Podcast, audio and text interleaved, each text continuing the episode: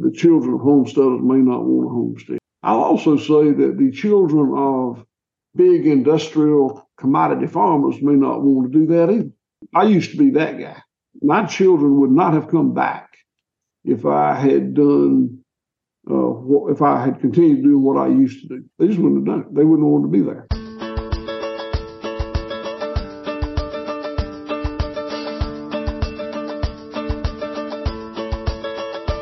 It's time for conversations about our food and how it's grown on Farm to Table Talk with your host, Rodger Wasson.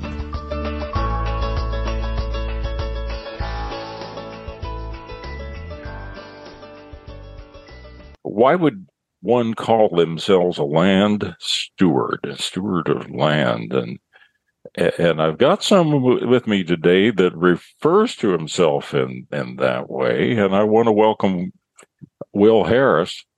And many of you have heard Will because uh, he's involved, been involved with Savory. Uh, we've had people from the Savory Institute before. He's got quite a story. We're going to talk about it all now and what's been happening on their operation in Georgia for over six generations. And he's involved and he's got family involved. And uh, so somebody's calling you dad and grandpa and neighbor, and and you call yourself land steward. Plus, you probably call yourself all those other things too. So, Will, welcome to Farm to Table Talk. Well, thank you, Rodger. Appreciate you having me on today. So, what's a land steward? S T E W A R D. What does that mean? To to me, that's uh, a person whose mission is to take care of the of the, the land, and in my case, my land. Uh, I actually uh, call myself herdsman and land steward. And herd is the, of course, the the animals, and and uh, the land is the farm here that that uh, provides sustenance for them.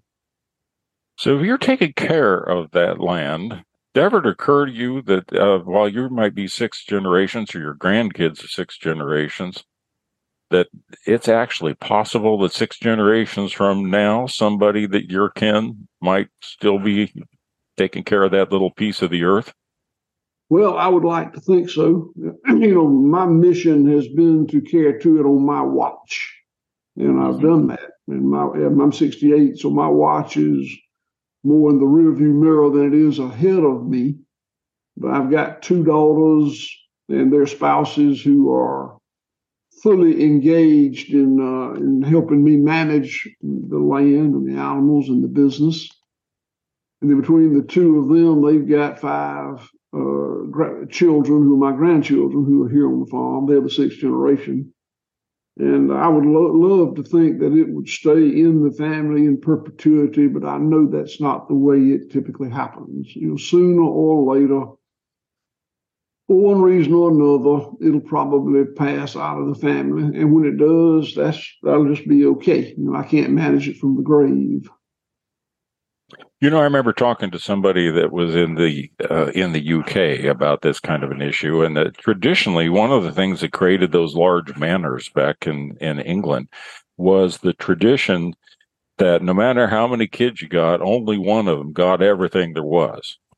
And and when when they started coming to the to America, um, you know, it was harder and harder because you tried to be fair to the kids and and split up the farms, and you'd have you know kind of competing interest, and that that changed things. There's just a lot of things that make it more complicated these days.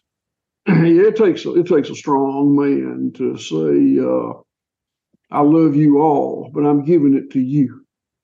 Uh, yeah, that that takes a lot of strength, and I don't have that kind of strength. Uh, yeah.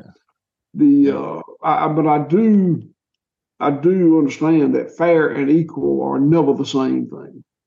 You know, you yeah. can divide it up fairly or you can divide it up equally, and it will not be the same. Yeah, you know what? I've had conversations with people that have pointed that out before, and that they've they've had to sit down with grandma or grandpa and uh, have that discussion. And sometimes they've had a facilitator come in and say, "Well, let's kind of work our way through this because if we just divvy everything up about everybody we can, uh, nobody will end up with anything that's enough to keep keep them going. And uh, so those are tough conversations. Yeah, that that division, family division, has caused uh, more family uh, farms and just family businesses in general to fall apart. I, I think than any other single factor. You know, want to get some of the opportunities in front of us, but one I want to add another complexity to all this too. Is that uh, the margins are darn thin. You know, I don't know if it was ever any different than that, but um, it's hard for people to look at farming and figure on getting rich. Uh, and and you know maybe they just are happy to be able to make ends meet and they love living you know where they are and being outdoors more and so forth. But um, I'm trying to remember if there's ever been a time we felt like there were mar- margins to work with, but increasingly it seemed like the only way way forward is scale. That that um, people that might have gotten by on 160 acres not that long ago, and that that shows my age too because it, it was quite a while ago. Uh, now are looking for, gosh, they got to have a thousand or they got to have two thousand, and and it's uh, that just uh, makes it nearly impossible to keep these entities together for at least the way some people look at it. Well, I think that farming is and has always been uh, a uh, revenue intensive and uh, uh, low margin business. Uh, and I think that's true now. I think it's always been that way. I think that the phenomenon you're refer, referring to probably is the fact that uh, farming, so so land is a non-depreciating asset. You know, it it, it it's uh, there aren't many. You know, precious metals, precious gems, maybe art, uh, non-depreciating asset. They, they're not. They're just.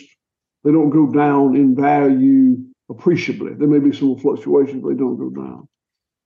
And if, if you're in a capital intensive business like farming and, and the asset is a non depreciating asset like land, then all the margin goes into owning the land. Yeah. And the land uh, appreciates in value, but it's not monetizable unless you sell it. I mean, it's, uh, the, it's a generational view as opposed to a quarterly review or an annual review the way most businesses are run. Yeah. So yeah. the old adage, of farmers live poor and die rich. There's there's a, there's a lot lot to that. Uh, yeah. Yeah. And one of the and one of the things I like about it is the fact that that it is a generational business. You know, I feel like everything I'm doing will go, in my case, almost certainly to the next generation who are very committed to it can't say what's going to happen after that, as we as we spoke earlier. But you know, I feel like I'm uh, uh, leaving a lifestyle to my children who want that lifestyle. Well, let's let's discuss what that looks like now. So now let's go back to your farm, and you're now if you're in Georgia kind of help people position it because I've got listeners in Georgia, but I've got people all over, literally all over the world to listen to Farm to Table Talk. But uh, say from Atlanta or somewhere else we might think of, uh, how far do you got to go to get to your part of Georgia? Uh, I am the excuse me, I am the bottom left corner, almost Alabama, almost Florida, Southwest Georgia. Mm, okay. Atlanta is in the uh, north, north, I call it north central Georgia. Mm-hmm. Uh, it's about three hours to the airport, which is on the south end. Mm-hmm. And then it might take you another three hours to get through town, but it's about uh, three hours to the south side of the town. we say uh, it's easy to find Atlanta in Georgia, but it's hard to find Georgia in Atlanta. Uh, Georgia has only one city, and it's Atlanta. Okay. Conversely, Florida has several, several. Alabama's got four fairly equally sized. Georgia's got one big city, and then there's the rest of us. Uh, I am in the uh, what is arguably the the uh, poorest county in the United States of America, according to Forbes magazine, based on household income. It's uh, very uh, sparsely populated, impoverished, where I'm sitting right now in my office, I'm 50 miles from a Walmart. You know, that's hard to do. And that's hard to do east of Mississippi. To be, it may be 40. Let's say 40 miles from a Walmart. Yeah. It's hard to do that, but we are. So I'm Very guessing. I, say- Will, I'm guess that's used to be how I always you looked at it. And you thought everybody had a Walmart somewhere near them. Right now, it seems like those places you're talking about, you come across a dollar store before you come across a Walmart. But they they build they build them beside each other. It's incredible to me. I- Yeah, yeah, I, yeah. I, I, hate these dollar stores. I loathe them. They just some money out of the community. Yeah. Well, and one more thing in trying to position where you are. If I was going to come on down there now, where would I fly to? If Atlanta sounds like a three hour drive or more. Uh, so where would I fly if I wanted to get in and, and, and see you?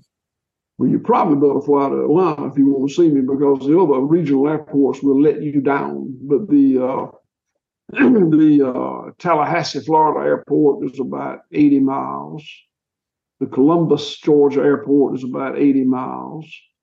Then there's an Albany, Georgia airport about 45 miles. And a Dothan, Alabama airport about 45 miles. These are small regional airports with very spotty service. So you know, I've flown over those that part of the world sometimes. I hate to use that term, maybe that say flyover, but when you look down, it seemed to me that you'd see lots of pine trees, lots of pasture. Um, and if I were just guessing, looking out a plane window, come across that part of the world, I think they ought to be filled up with livestock. It it it just looks like it's a natural area to to be raising livestock. Is that is is that fair to come to that conclusion? You know, that that is, but now if you flew over my area specifically, you would see miles and miles of corn, cotton, peanut fields, fields that are planted annually and rotationally in corn or cotton or peanuts. Uh, but to your point, it is excellent, excellent uh, livestock country.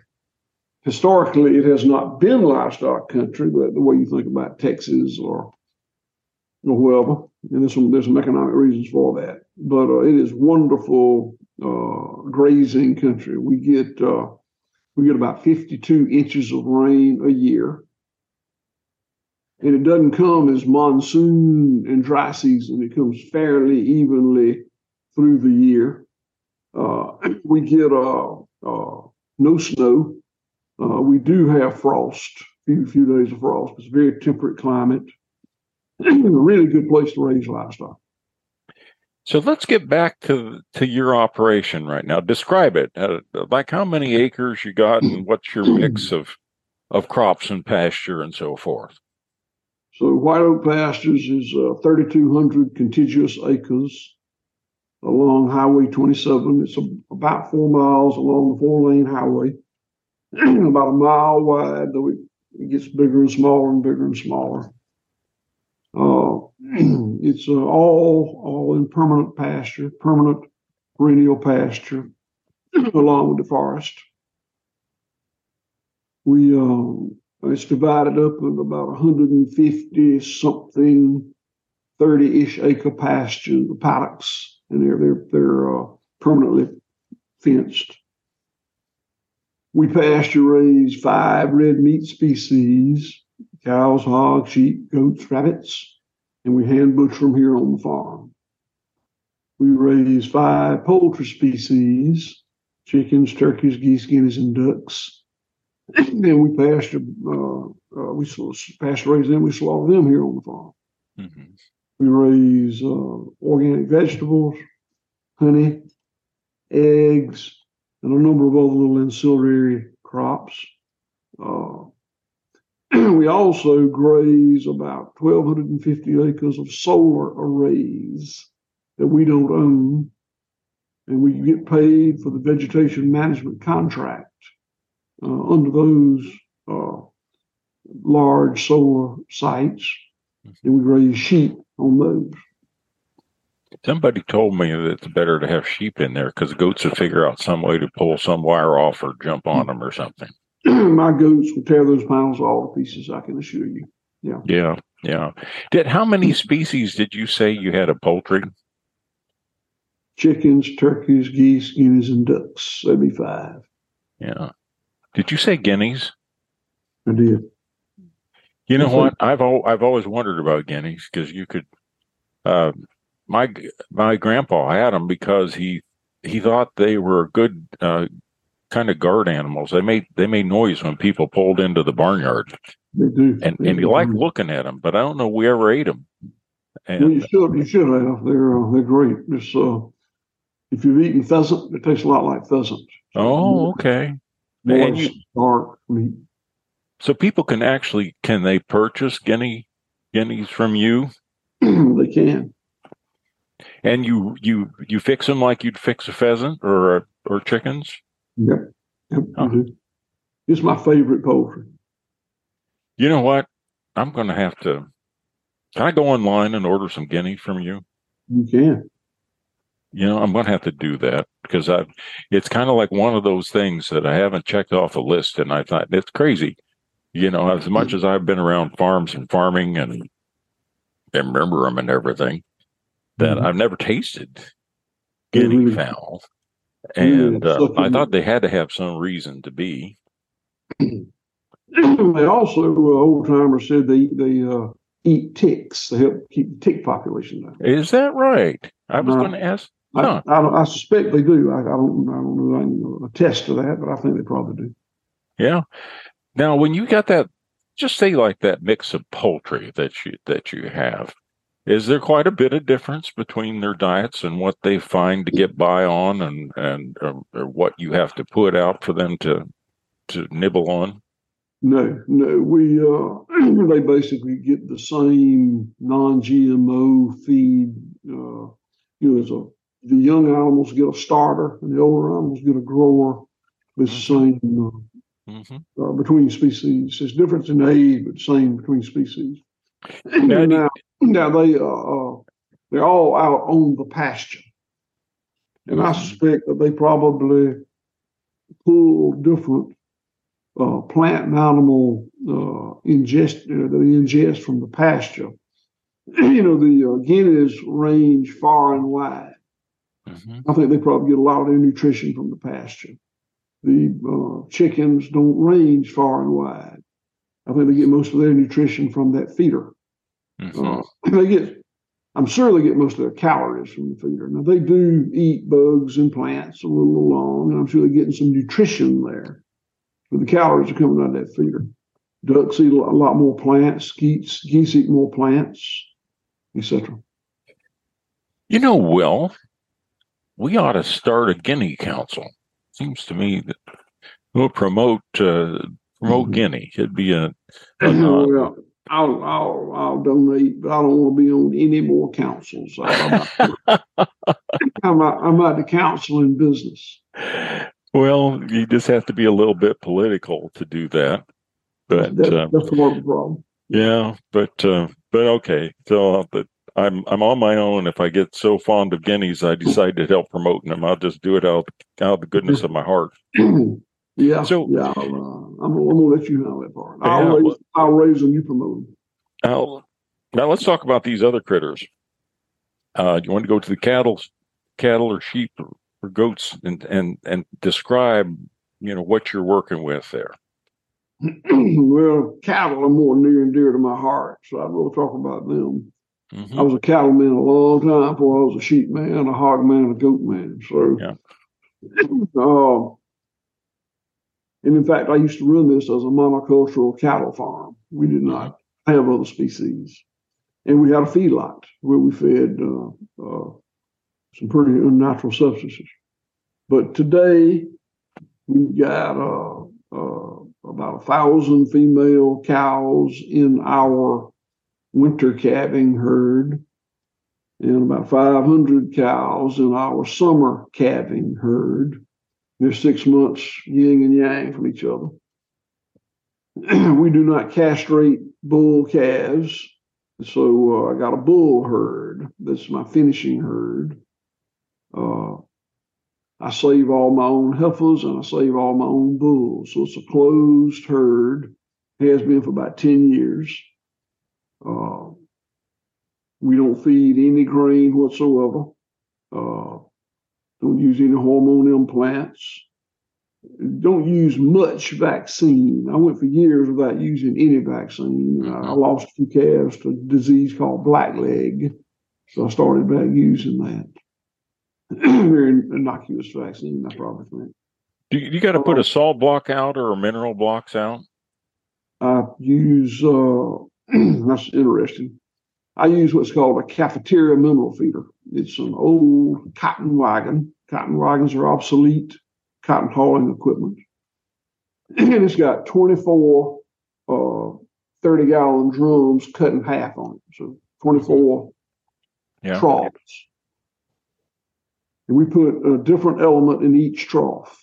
Uh, sulfur, uh, uh, phosphorus, calcium, magnesium, etc. And the cows, uh, and we service it every day. And the cows eat what they crave. And uh, I really believe in it. It's just like giving them a, a, a mineral, a mineral mix, except you let them select what they want. It's not like a one a day vitamin. They, they uh, they're able and that, there's university research from uh, New Mexico and uh, University of Florida, I think. It says that's not cost effective to do that.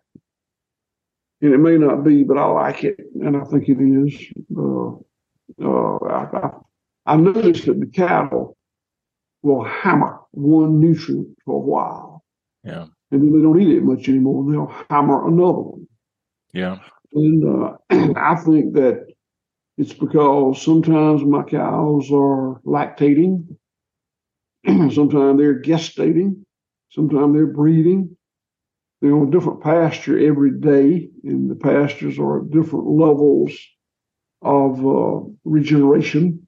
Mm-hmm. So it just makes sense to me that the diet changes, and I don't see why the minerals shouldn't change with it. You know, you know what? I think it's interesting to bring up to talk about like these the minerals and your your philosophy on it because it's usually left out. People talk about how they just you know ideally just grass fed, but um, but it makes some sense that that having that hmm. available to to your cattle uh, is it's not a big deal. It's not changing a whole lot of things. It's not like you're trying to give them a whole lot of corn and other things, but uh, but it that does make sense. Well, you know, the everything we do here is is uh, emulation of nature. We call it biomimicry, mm-hmm. and it's very imperfect. Mm-hmm. But we do the best we can. We do better and better. If you hearken to the day before you and I were born, when the the West was covered with buffalo, what could be eland in, in the Serengeti, or it could be reindeer in the tundra, whatever it is you know, those animals were out walking, covering vast areas yeah. in a 12 month period. And it just makes sense to me that sometimes they probably were eating grass that had uh, overconsumed potassium. There was a lot of a lot of potassium in the leaves, and sometimes it might have been short on phosphorus and what. So you know, I, I just think that they had the ability to uh, the, the, the wild herds had the ability to, to balance their own diet to some mm-hmm. extent.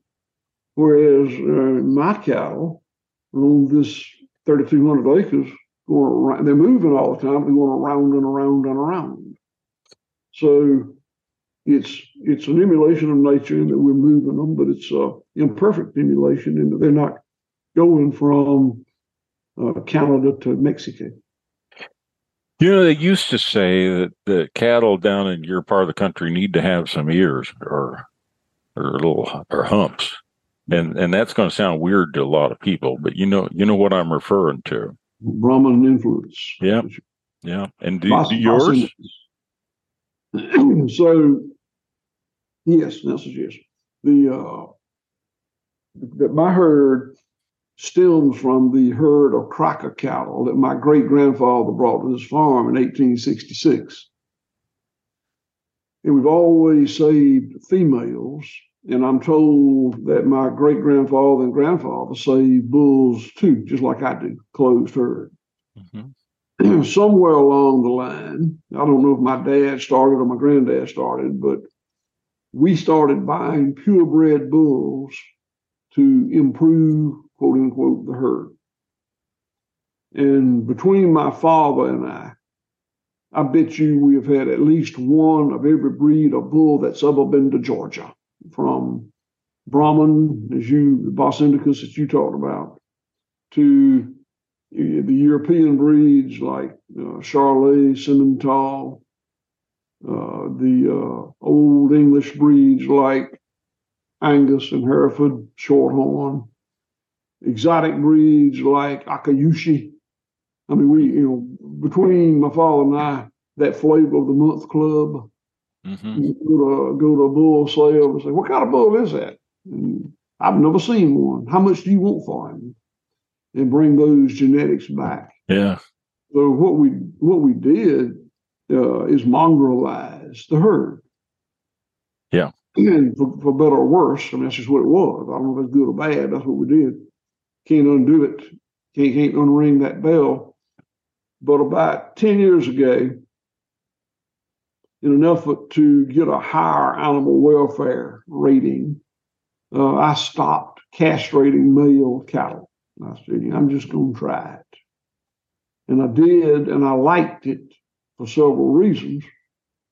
One of the reasons I liked it is uh, I realized I was raising better bulls than I was buying. You know, yeah. I was I was having uh, back then probably 600, 700 bulls born on this farm every year. And if I if I needed 10 new bulls, I picked the 10 best ones out of those many hundreds. And uh, uh, if I bought it from a bull trader, he probably didn't have but 200 mama cows, wouldn't have had but uh, 100 bulls, whatever, uh, uh, maybe 100, less than 100 bulls. He was going to keep the best ones for himself. So I was getting uh, the second best out of 100 instead of the best out of several, several hundred.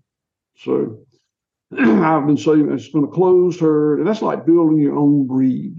You make a mongrelized herd, and you save the genetics on top and bottom, bull and cow. And uh, then you know, over enough generations, you've got one uh, consistent breed that's out there. So yeah. I, am not saying I'm going to do that. I'm going to just see where it goes. That's what I'm doing right now.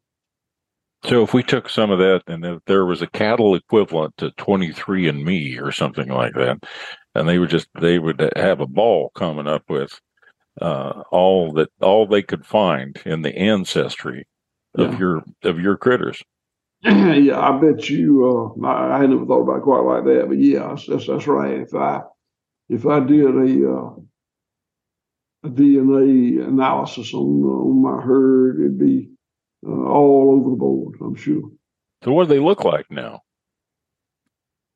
Oh, uh, you know, my my. So I don't have the best looking herd of cows uh, in the area. Uh, I got. I think that I think they're the best herd in the area, but you know, my cows are are coming down in stature. Mm-hmm.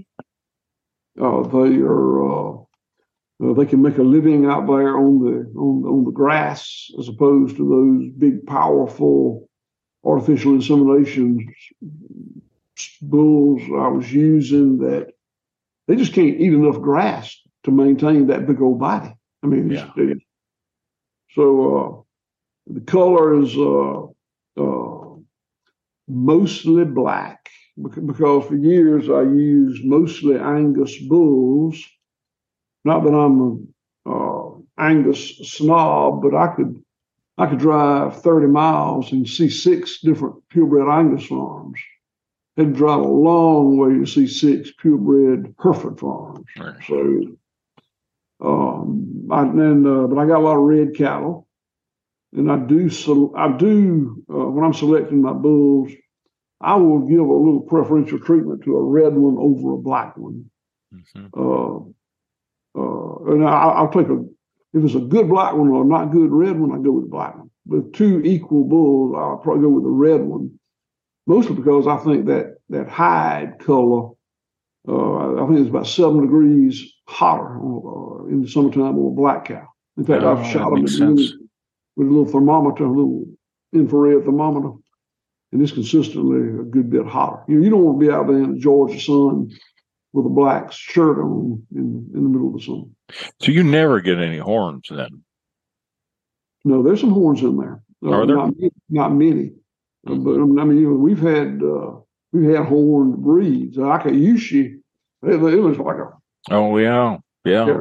and Yeah. uh, uh, others, you know, other breeds uh, that uh, shorthorn way back yonder. uh, you know, some uh, Simmental influence had horns. They're, they're, they're, I don't have uh, a high incidence of horns, and I will uh, select polled over horned, all other things being equal. Sure. And I assume they're they're pretty easy calving. Yes, yes. Oh yeah, yeah, yeah. As you as you get away from those big, powerful freaks of nature that we all fight for, uh, most most of your calving problems go away. Yeah. Well, you know, we got to connect to some people that end up eating beef now. And let's, well, before we go through in as much detail on all these other species that aren't your first love, but let's talk about uh, meat then that comes from this process. So you've got these breeds, you've arrived at the genetics this way, you've described the pasture you've got, and you and you're raising these. How long uh, before these calves you raise are getting to a weight that you can process and have the meat to sell. About two years. Hmm. We uh, uh, we don't we no longer keep up with individual birth dates. I Sure. used to. We got so many now. I can't do that. Uh, out of any any herd of cattle, I know when the first one was born and the last one was born. Yeah, sure. We I got a lot that. of them. I know that, that three or four month range. I know where they fall in that three or four months. So you can tell just by looking at them if they're ready then. Well, They're we not. weigh them. We weigh them. I mean, I Oh, okay. Okay. And I what can- and, and what so what's the live weight? Uh, we the, the uh, of course the bigger the better to be sure, but Sure. uh, typically about eleven hundred pounds. Yeah, that's pretty good size. Yeah, it is. It's uh, it's hard to get them. It's hard to get them onto 11, 1200 pounds on grass in two years. So you got to turn those animals into meat. Uh, what's your processing capability? Uh, we slaughter about uh, uh, 20 to 25 head of cows per day. Mm. We can we can slaughter 30, but that's too many. That's just too much pressure on everybody. Now, are, are you? wait, wait. uh, second. Let me let me- I, I, if I can finish answering the question, we slaughter about 50 hogs a day, Uh huh. or we slaughter about 50 sheep or goat per day. Not not so it's, it's either it's either a cow day or a hog day or a sheep day or a goat day. Same facility. Yes. Uh huh. Yeah, I would. um Now that's some difference. It gives your gives your workers a break to have to be used doing the same all the time. Plus, lugging around those uh, the the chunks of beef are a lot heavier than the chicken, so they they they get a couple a little time to rest up. Where the chickens in a separate facility. Oh, okay, okay, Uh, all right. And the, and And then get- over there we kill chickens, turkeys, geese, guineas, and ducks. But it's, again, it's one, one, one, either one species or the other each day. you know, bring up a touchy subject, but uh, but uh, when you process them, I, I noticed earlier you were talking about you you allowed these the cattle, the males, to become bulls, and and you mentioned the animal welfare standards and so forth. Are there standards that apply to the to the processing too? Um, you know, when because we have a floor where you know actually you have to have to help them into well you're you're processing cattle so the cattle are killed and then they're and then they're processed is are there standards that you try that you have to follow in the processing because you you are complying with with uh, the welfare guidance Uh, absolutely. And uh, of course, U.S. We are both of my facilities, red meat and poultry, are USDA inspected. So there is a USDA inspector there from seven thirty to four thirty Monday through Friday, Okay. and uh, part of it, part of his or her job is the humane sla- maintaining humane slaughter. hmm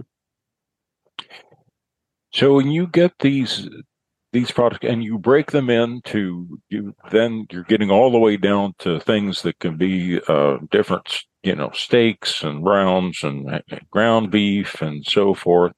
Now do you sell do you sell any of it fresh or is it all frozen? Uh, it, uh, well, the grocery component is all fresh. okay The uh, online and uh, and uh, the little we, uh, food service, I don't have much, but the food service is fresh. The uh, online sales are frozen. hmm yeah And that's, Well- that's, that's, that's the fastest growing part of our business.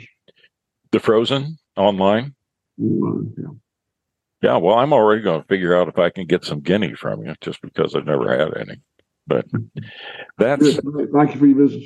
Yeah, and uh, you know we've got uh, where I am. We can go to some some good grass fed producers around here.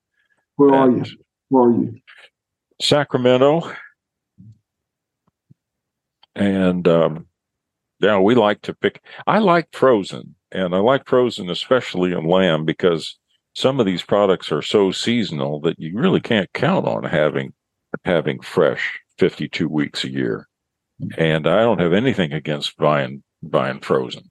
No, no. For frozen meat is fine. Frozen meat had a bad reputation because for so many years grocers would uh, 30 minutes before they had to throw it away, they would freeze it. You know, they, they, they let it uh, degrade as fresh beef, but then they, without letting it expire, they freeze it, and the the consumer thought it was not good because it was frozen. It was that's not what it was. It was not good because it had lain on uh, in on, on the shelf uh, in, in the cooler for a long time. Uh, our frozen is immediately frozen. It's, uh, Yeah. Yeah, the, the freezing capability's gotten so much so much better these days. And so if you ship it, so it's shipping to me, you've got to um, you've got a, a box where do you what do you have dry ice or something that's uh, that that you can ship it on FedEx or whatever way to get to people. It is. It's a refrigerated. It's a, a, a, insulated box with dry ice in it. Correct. hmm So that's pretty expensive. Imagine getting that packaging. It is. It is Yeah. one, one of our greater. So let's just briefly touch on a couple of these other commodities. I, I've, uh, you know, obsessed no, with. no, but let me, let me, I, I'm, I, what I say is it's expensive and it is. It, it is. But you know, maintaining a grocery store is really expensive. Yeah. I mean, the other, the other alternative, buy it at the grocery store. You think about it, grocery store, you know, the, the first thing a grocer does is goes to a town and buys a super expensive piece of real estate because it's location, location, location. Yeah. It's got to be a, uh, a parking lot big enough for Christmas. And then, then they have to build a building that is a destination. And the, the shrink in that grocery store, particularly around the edges, is horrendous. A lot of, a lot of stuff gets thrown away hmm and a lot of labor because it's got to be stocked 12 at the time. Hmm. And it's got to be kept cleaner than a hospital. And every time the lady opens the door of the cooler, a dollar's worth of electricity falls out. And there's, and there's pilferage and, you know, there's this uh, distribution is expensive no matter how you do it. Just, that's, that's, that's the takeaway there. Yeah.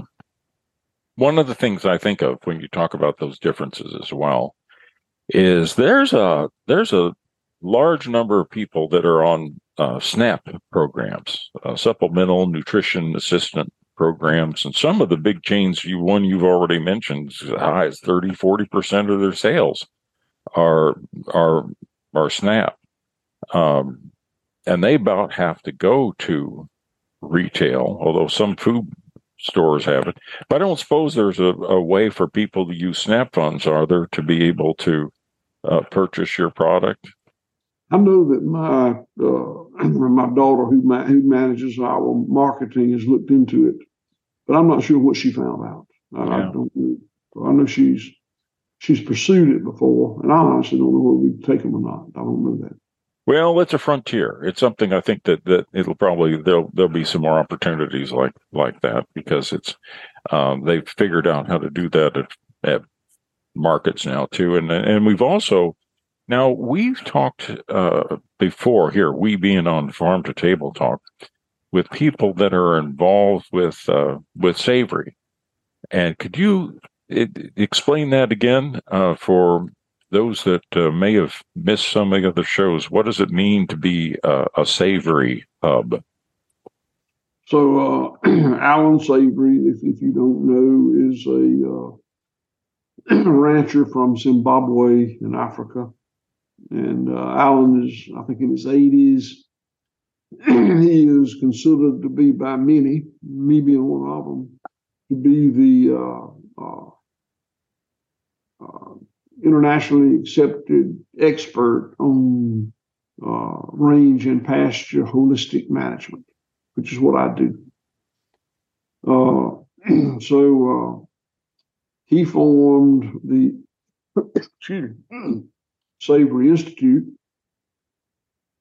which is a, uh, a nonprofit that uh, promotes holistic range and range and promotes and educates people in uh, holistic range and pasture management. And there are a number of hubs and White Oak Pastures is one of them. I don't know how many there are now, but maybe 50 in the world. And uh, uh, we practice and teach uh, holistic range and pasture management. And we can talk a long time about what that is, but in my case, what it means is uh, manage land with a really hard animal impact and a long recovery time and we manage the uh, results through a process that Savory developed, Savory Institute developed, called EOV, Ecological Outcome Verification. And uh, I'm not I'm not uh, trained at, in that. Uh, my, I have somebody that works here that is. You know, my job is to manage the land, and their job is to measure it. Mm-hmm. So, your role would be to help train people. They they come to you and they um, you know see what you're doing and and have the person that's on your team explain to them how they can can get with the program. Is that it? Yeah, well, fir- first and foremost, I'm I'm a farmer rancher. That's what I do. Yeah. But in, in addition to that, we are a savory hub, and part of that functionality is to offer that training to people. We also uh, founded a we White Oak Pastures founded a nonprofit, a 501c3 called Center for Agricultural Resilience, CFAR. And we've got a, a young woman uh, who's executive director, Dr. Carly Redding.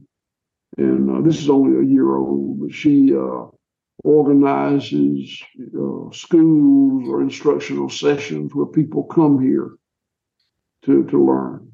Uh, Mm-hmm. also have an intern program that people, uh, we take six interns four times a year, 24 a year, for three months each. and they, uh, uh, that's, that's part of the training. It's- it's- So what did what happens to those folks? Did they do they get out and get a farm going of their own, or do they find another one they can get associated with? Uh, what's what's usually the path after they've gone through that? That's a good question. And uh, we hire a lot of them. Uh, I've got uh, here we've got 180 employees. We've got uh, six, uh, seven, seven directors, of which I am one, who manage 25 managers, who manage 150 or whatever's left uh, employees. And of the 25 managers, a lot of them are former interns. We uh, we usually make offers to the best ones, and some of those best ones accept the offer, some don't. The ones who don't, Uh, so a, a, few of them have gone on to start farms of their own in other places. Mm-hmm. Uh, not not not a lot. Yeah, most of them come here with that aspiration, but when the economic reality often keeps them from pursuing that. But some yeah. have. Some have successfully done it. Yeah. Uh, a lot of them go on to uh, to other intern programs to further their education. Uh, a number of them homestead, wind up going somewhere and kind of living, uh, at least raising enough food for themselves and maybe sell a little bit. Mm-hmm. Maybe they take employment off the farm, maybe they don't. But uh, it's it's all over the board. But they, they the people who come here are passionate, smart people that that come to learn the things that we've learned over the last 25 years. What what share of them would have been from a farm versus no farm background before they get to you? It's pretty down close to zero. Uh, they've been, uh, but most of these most of these folks do not come off the farm. Very seldom is there uh, somebody that came off the farm. Most of the and most of them are not kids. Uh, we get a lot more applications than we have slots. And we'll occasionally take a college student or somebody right after graduation, but not very often. Normally, there's there's so many applications we can pick them, and uh, we I like uh, people who have done something prior mm-hmm. to coming here. So a lot of the people we get are between, I'd say 30-ish, you know, 25, 35, maybe 40. We have one that was my age, 60 something, but most of them are that 25 to 40, 45 years old. Uh, most of them have had a career and uh, been successful enough in it they could afford to not do it anymore. You know, they, they uh, right. I'm not saying they made enough money to be independently wealthy, but they made enough money. They said, you know, I, I really, I'm not making enough money to do this. I'm not happy, and uh, they are experimenting, and they come here, and, and many of them like it.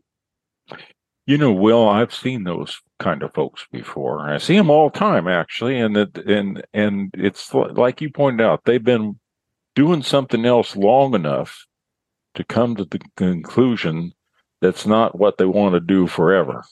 And um, and it's it's just amazing to me how many folks you can run into saying, "Well, I did this and it was pretty good, but man, it's a rat race, and I I want to be outside. I want to do something I can feel good about. I don't mind getting my hands dirty, um, and I'm just going to take a break." And and and those folks go into it almost always thinking that they're not going to increase their income.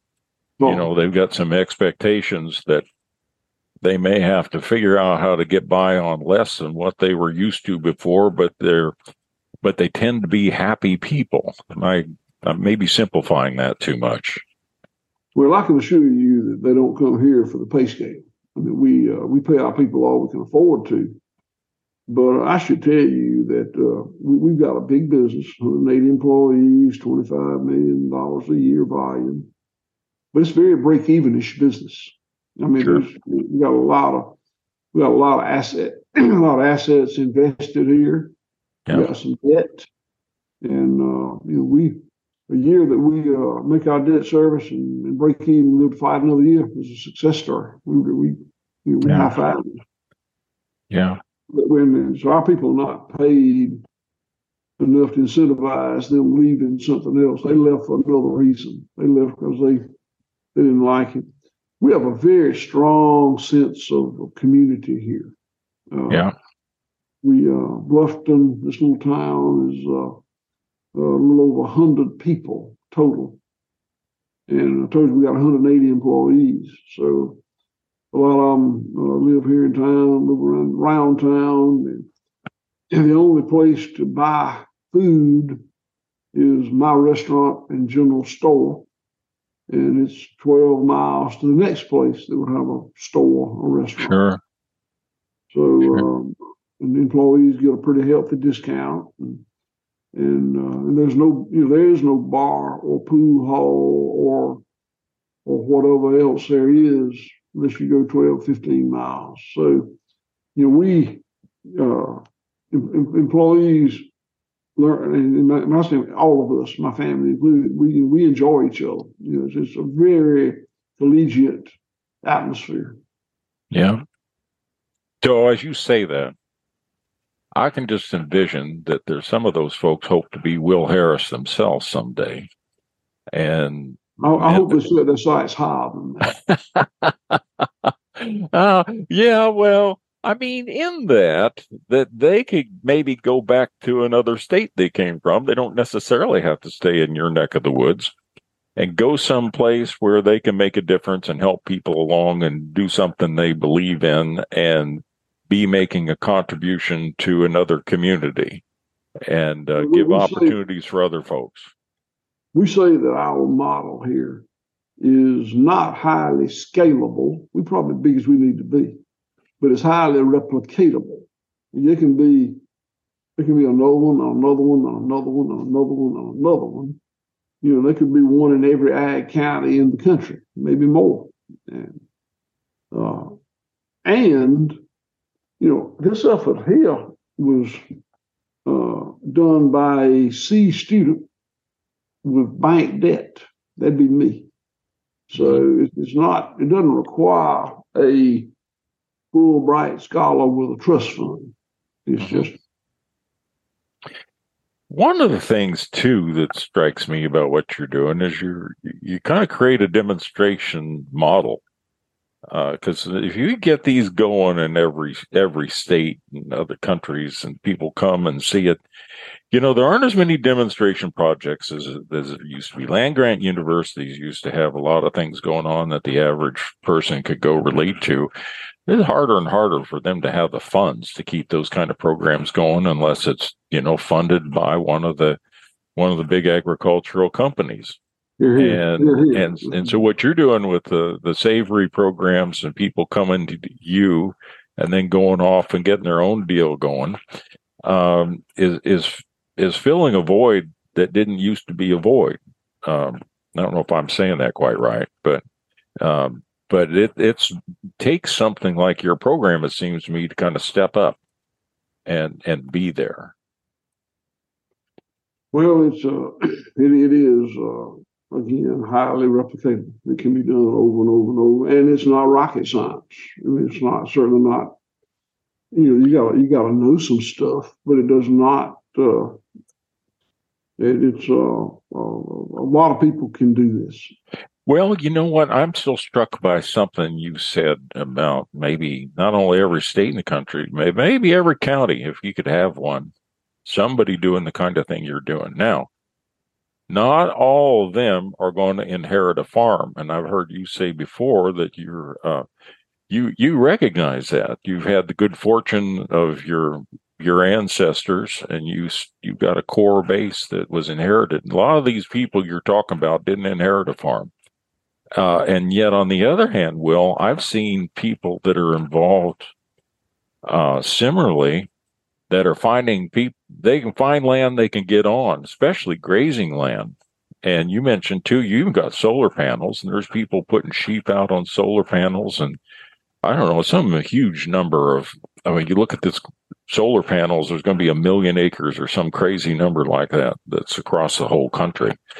And that's pretty amazing. People can get in and maybe not have inherited land and still get a program going because they're they're putting these kind of deals together. well, as we said, it is a capital intensive business.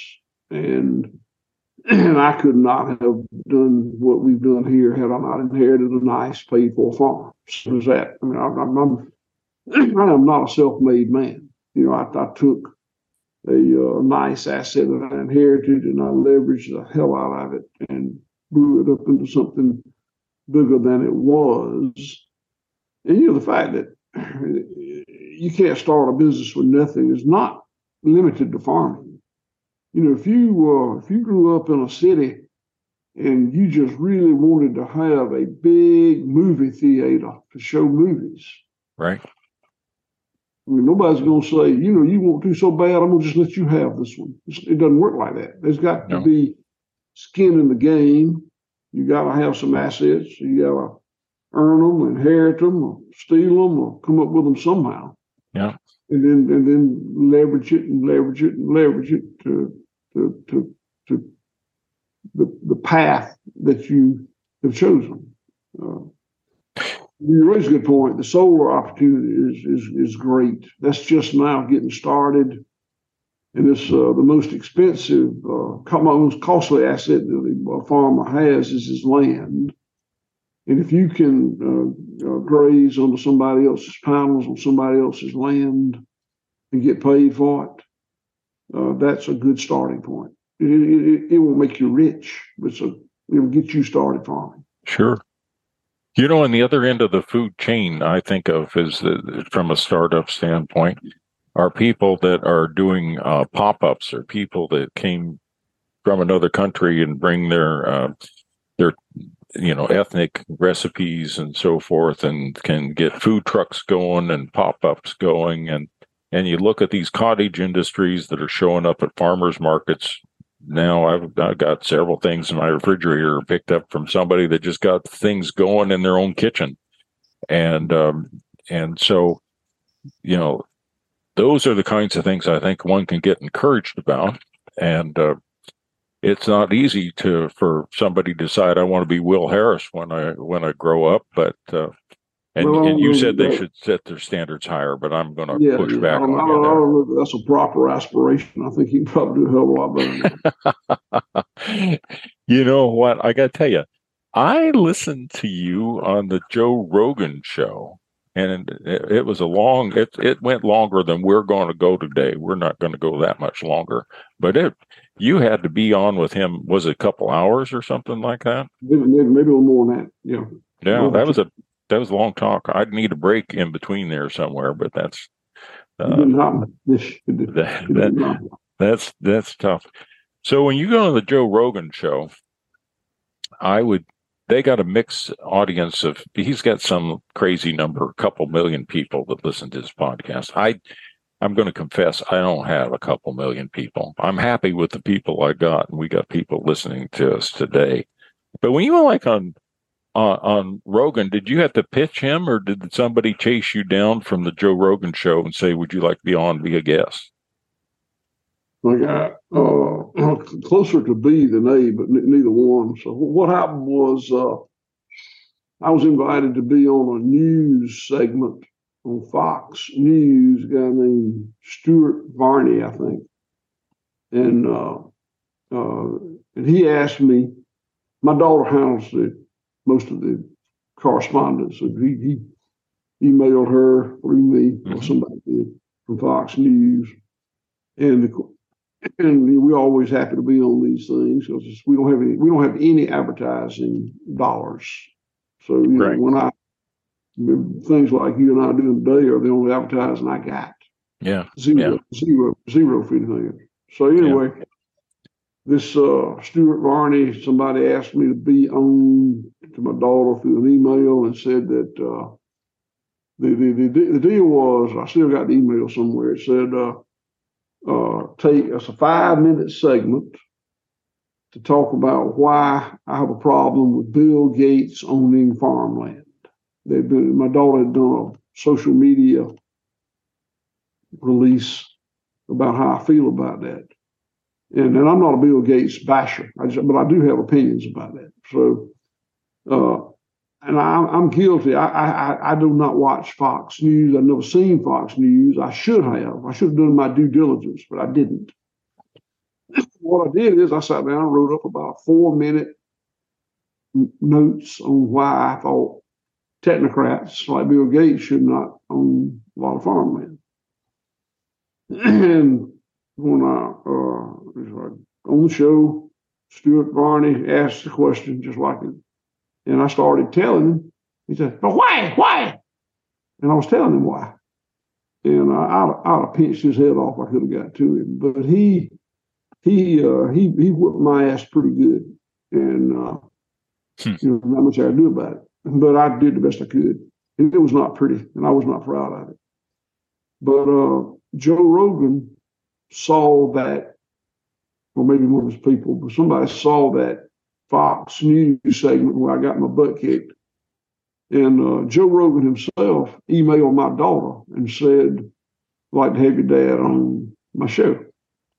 So, and I did not know who Joe Rogan was at the time. And, uh, but she accepted, she did. So she accepted off the bat and then told me what I had to do. And, uh, uh, I, I, I did uh, I had to go to Austin to be on it. Now on the way out to Austin, I listened to some of the segments, and it's a lot better for me. You know, than, you know, I'm profoundly Southern, and I, you know, I don't, I'm not going to shoot it to you, you know, sound bite. So right. anyway, it was a much better experience, and he is a. Uh, I predict that he will be on the top of his game for a long, long time because he's very good at what he does.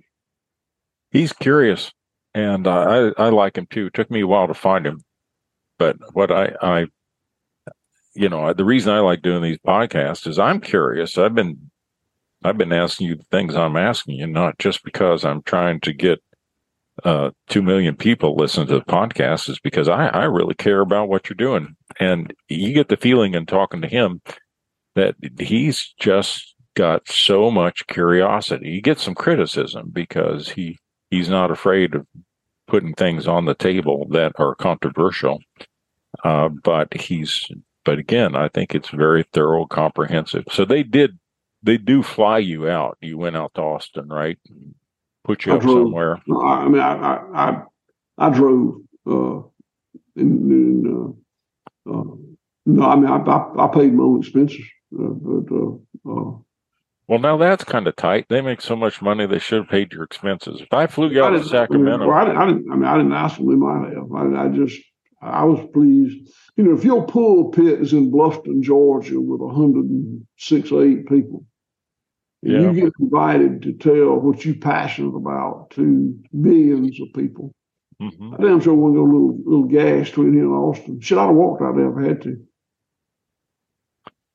So kind of, I'm a little jealous of Joe Rogan here because I would have liked to had you fly out to Sacramento and and uh, take you to some of our, our, little farm to table restaurants and see some of our, our folks and have, be able to talk to you face to face. But this is pretty good. We're covering you, we're covering come, a lot of ground. Yeah, you come see me. I can show you the farm. That'd be better. I want to. And in fact, do you have do you have places to stay on the farm? We do. We got uh we got about eight or ten uh, cabins that people come and stay, and I think the occupancy is high. They say we they stay we we they stay pretty full. We yeah. built a, I built a uh, RV park with twenty four parking spots in it uh, a couple of years ago. We got a restaurant that serves twenty one meals a week we got a general store that was built in 1840 something. Yeah. Uh, we got a, an old church. It's the event center where we have our educational meetings. This I'm, I'm talking to you now from the old one room courthouse. This I'm sitting on the judge's bench. so what is this about? Uh, yeah, it's about 20 by 20, 20, 20 by 25. One room, they added a bathroom on at some point but it uh, I'm 68 and it's always been the courthouse and always looked like a courthouse, but it's uh, never had court during my lifetime. It's, yeah, voting precinct. So, so what your so your cabins? Uh, somebody come and check in. They they often stay a few days or stay a week. Yeah, yeah. I mean, you can stay a night or a week, and, and it's it's both. Most of the people that come here are either foodies or farmies. That's what my daughter says. They're people that really are in, into food and yeah. uh, you want come on, come see how it's done this way. Or they're really into farming. Maybe they maybe they want a farm, maybe they were raised on a farm, maybe they just want whatever. But they uh uh but, but we have we I'm I'm not huge people person. I mean, I, I, got, I chose farming, not politics or sales. But uh, we have the nicest people that come here. I mean, they, yeah. they, they come here on sort of a little mission, and they're glad to be here, and we're glad to have them here. It's just very nice. Did, did any of them feel like they got to do a little work? Like they'd feel better if they go out and help you move fences around or anything?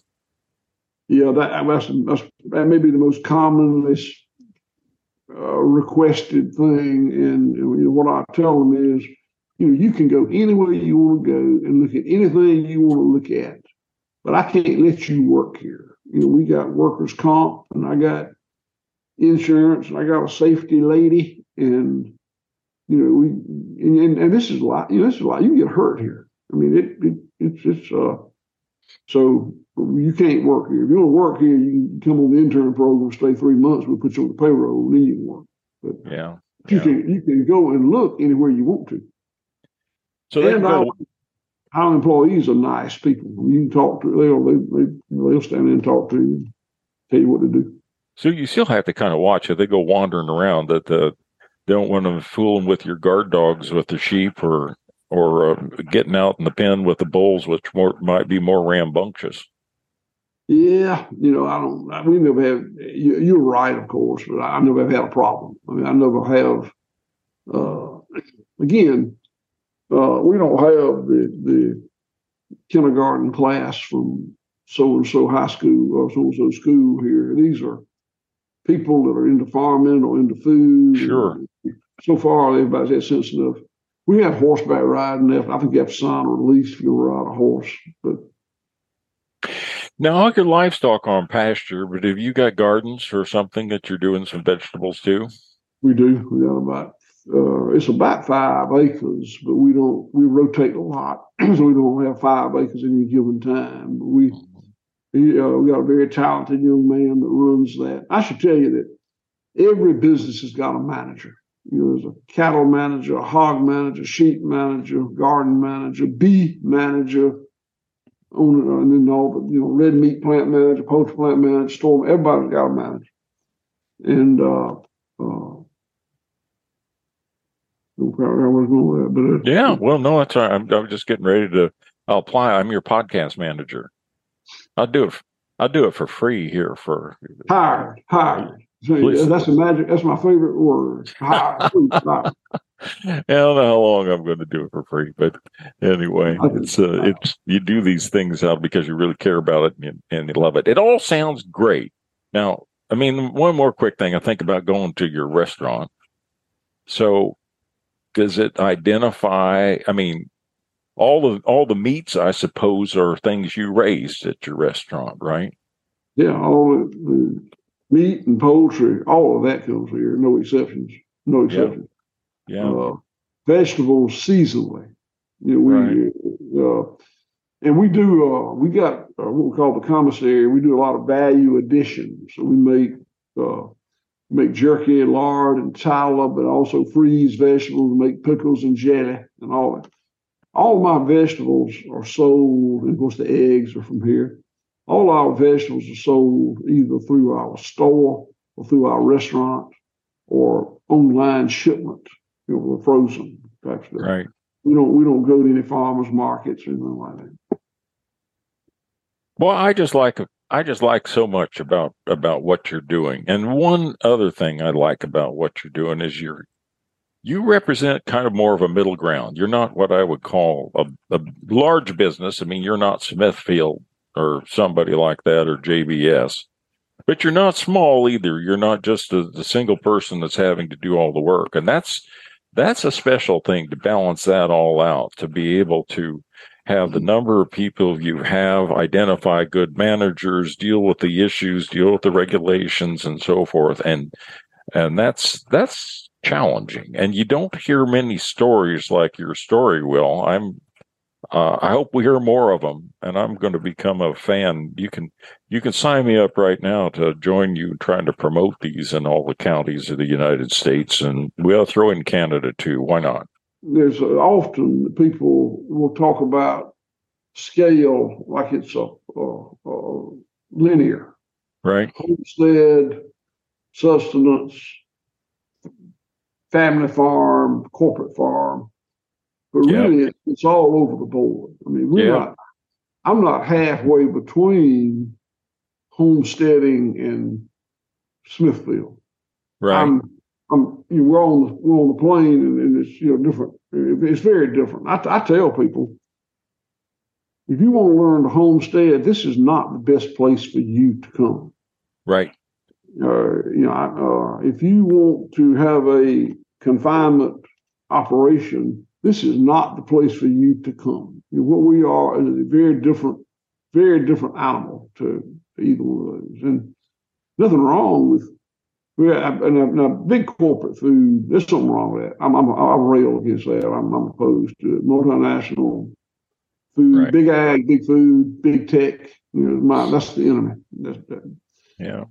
Uh, but but the homesteaders are wonderful, wonderful people, and I support them. This is not what I do. I'm I'm I'm, not a homesteader. Yeah, they. Uh, I hear these stories of people homesteading, and they work a lot harder than I ever cared to. I think it's fine if it's what you want to do. Uh, I think that it. I don't know this, but I suspect it may be hard to have a multi generational homestead.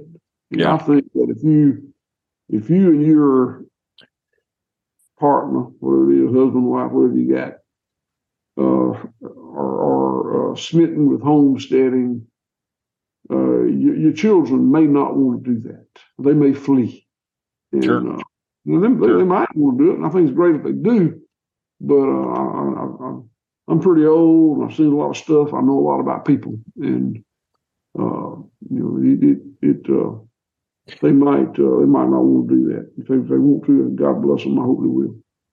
Yeah, well, and, and just something we alluded to earlier. And you look at all these people that are getting excited about what you're talking about and coming out there. an awful big share of them weren't from farms themselves. I mean, people I knew that grew up on farms uh, knew what it was like to go out at two o'clock in the morning on an ice storm and help a cow have a calf. Uh, and and think, you know what, the, that's pretty tough. I don't know there there may be an easier way. Um, yeah, I just said that. I just said that the children of homesteaders may not want a homestead. I made that yeah. statement. I'll also say that the children of big industrial commodity farmers may not want to do that either.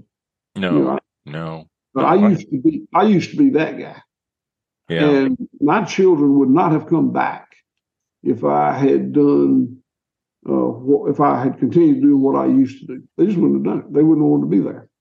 Uh, I changed what I did, not to draw them back. I did it because I wanted to, but it created an, an environment that they wanted to come back to, even though they didn't intend to. Well, both all my children, both my daughters that are here, went to college, graduated, went worked somewhere else for a while, and then chose to come back. Yeah. Yeah, no, I hear you. And in fact, I've talked to people that uh, that did try to stay in that larger commodity program, and that and some of them had a tough time. And one in back in the Midwest that I talked to, that they they tried to bring a grandson back into their hog operation, and they had to figure out how they spent a million dollars to make it enough bigger for for that grandson to get started again because they had to put up a facility and they had a contract with one of the major packers and they were going to be in an integrated program and boy it's a tough way to go. Yeah, yeah. so i i you know i love what you're doing and people that uh, are like me and want to get online and order uh, some guinea or whatever uh, where do they find you? Where? You know, I don't know too much about Instagram and Facebook and stuff, but it's all White Oak Pastures. And uh, the, the order to order for our website is whiteoakpastures.com. And uh, so they, they got a, they got a real good following with the Instagram and social media. We got my daughter uh, runs that, and she got people that that you know help her with it, and that's what they do. Well, you know, in fact, well, the reason I was chasing you down to do this podcast with you is I had some of my listeners said, you need to talk to, to Will sometime. And hmm. so I've got people listening to me that were suggesting I talk to you and somebody's hearing us now that are going to, that maybe haven't kept up with you yet, and maybe become customers if, or become fans and want to learn more about how they can do what you're doing wherever it is they are. And I hope I hope that helps. Well, we need uh, we need customers. I mean, that's that. You know, we gotta we gotta monetize what we produce, and that requires customers, and sadly, I can't do it in my local market. It's too uh, sparsely populated and too impoverished, and, and, and, honestly, just not that you know not that sophisticated. You know, that you know just don't understand why you would why you would pay ten dollars for a hamburger if you can go to McDonald's and get it for five. You know well, I'll tell you. I'll tell you what. I'll I'll trade you sometime. You come out here and I'll show you around the Sacramento area, and and and I come out to your neck of the woods. I get anywhere close, I'll give you a call and see if I can come by because I'd like to see it firsthand, visit with you firsthand. And well, uh, you, you're certainly welcome here anytime. But if it's if it's prerequisite me coming to Sacramento, I, I may not get to see you. okay, it's not a prerequisite. I take I take it off right now. So, uh, Will so, Harris. Uh, Hey, uh, there's a. I'm gonna give a plug in for somebody else. Uh, yeah. A, I, I don't know exactly where she is, but there's a, a great grass-fed beef producer out there on the West Coast called Richards Grass-Fed Beef. Okay. Uh, Richards, uh, Carrie Richards is the owner, and she's she's got a great program, does a fine job. I always try to, I always try to get a plug for other people near who, where I'm talking. I'll chase, I'll chase her down.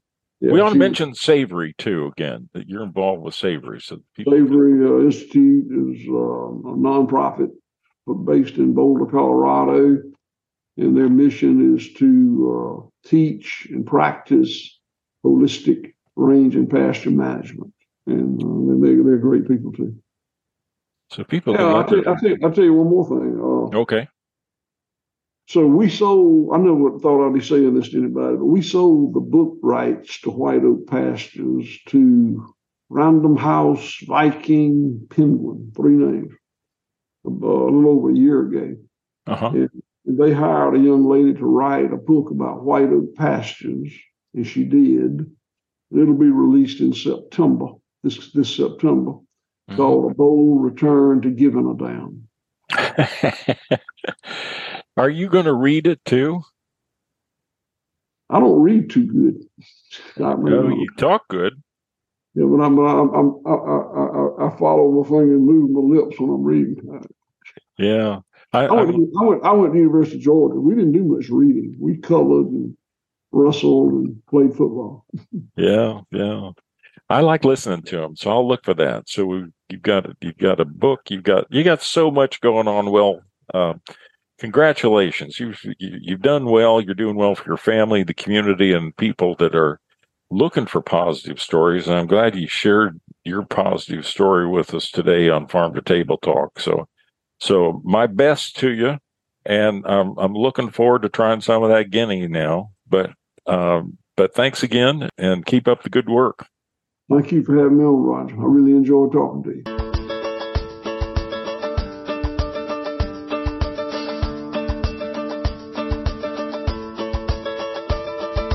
You've been listening to Farm to Table Talk with your host, Rodger Wasson.